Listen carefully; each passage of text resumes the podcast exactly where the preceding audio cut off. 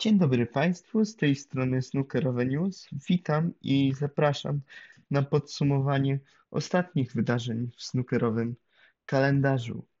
A działo się naprawdę wiele, y, bo były rozegrane trzy turnieje.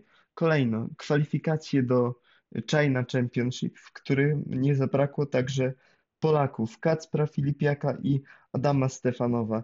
Niestety nasi dwaj reprezentanci dostali srogie lanie od zawodników brytyjskich. Kolejno Adam Stefanow przegrał z Matthew e, Seltem. Co ciekawe, Polak wygrał pierwszą partię w cuglach, ale były to początki, miłe, złego początki, można powiedzieć, ponieważ potem kolejne pięć frame'ów Polak przegrał dosyć gładko a Kacper Filipiak podzielił jego los i przegrał ze Scottem Donaldsonem. Kolejne dwa turnieje, jakie się rozegrały, to turnieje na polu e, takim półzawodowym, można powiedzieć.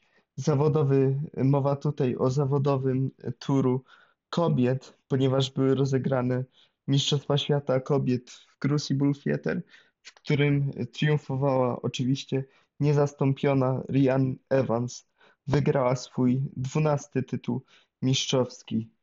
Jej rywalką e, była e, zawodniczka z Tajlandii On, On Yi, która e, uległa jej w decydującej partii.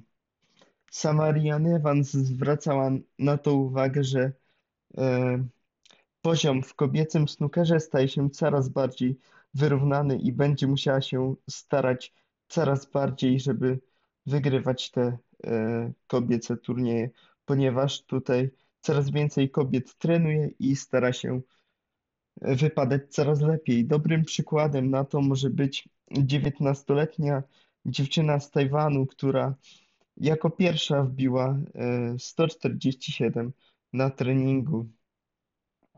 I to właśnie z nią w pierwszej rundzie Ryan Evans grała i również wygrała z nią w decydującej partii.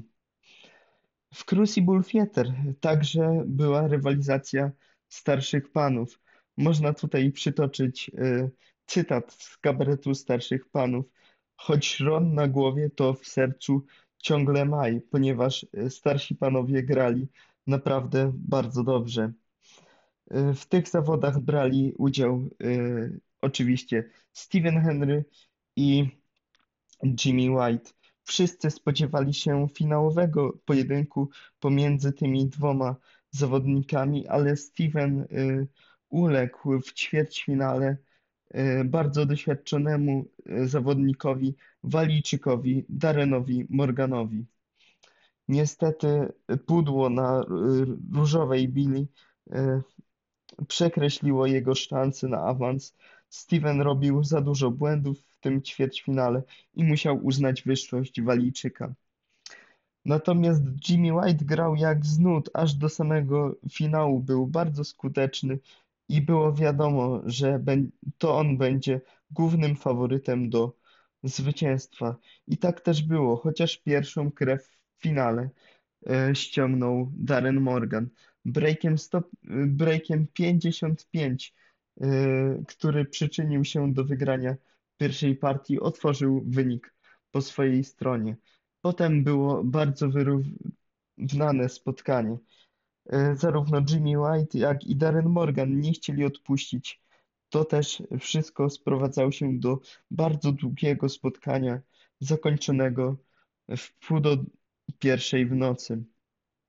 I po 30 pięciu lat, po 38 latach od debiutu Jimmy White w końcu sięgnął po tytuł w Crucible Theatre, a zamknął spotkanie najwyższym breakiem 86 punktów.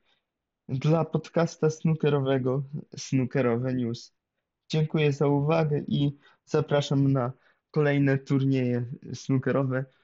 Pierwszy zaczyna się już dzisiaj. Będzie to turniej Paul Hunter Classic, w którym tytułu broni y, wojownik, czyli Kyren Wilson. Na tą chwilę to już wszystko. Dziękuję Państwu za uwagę i życzę miłego dnia.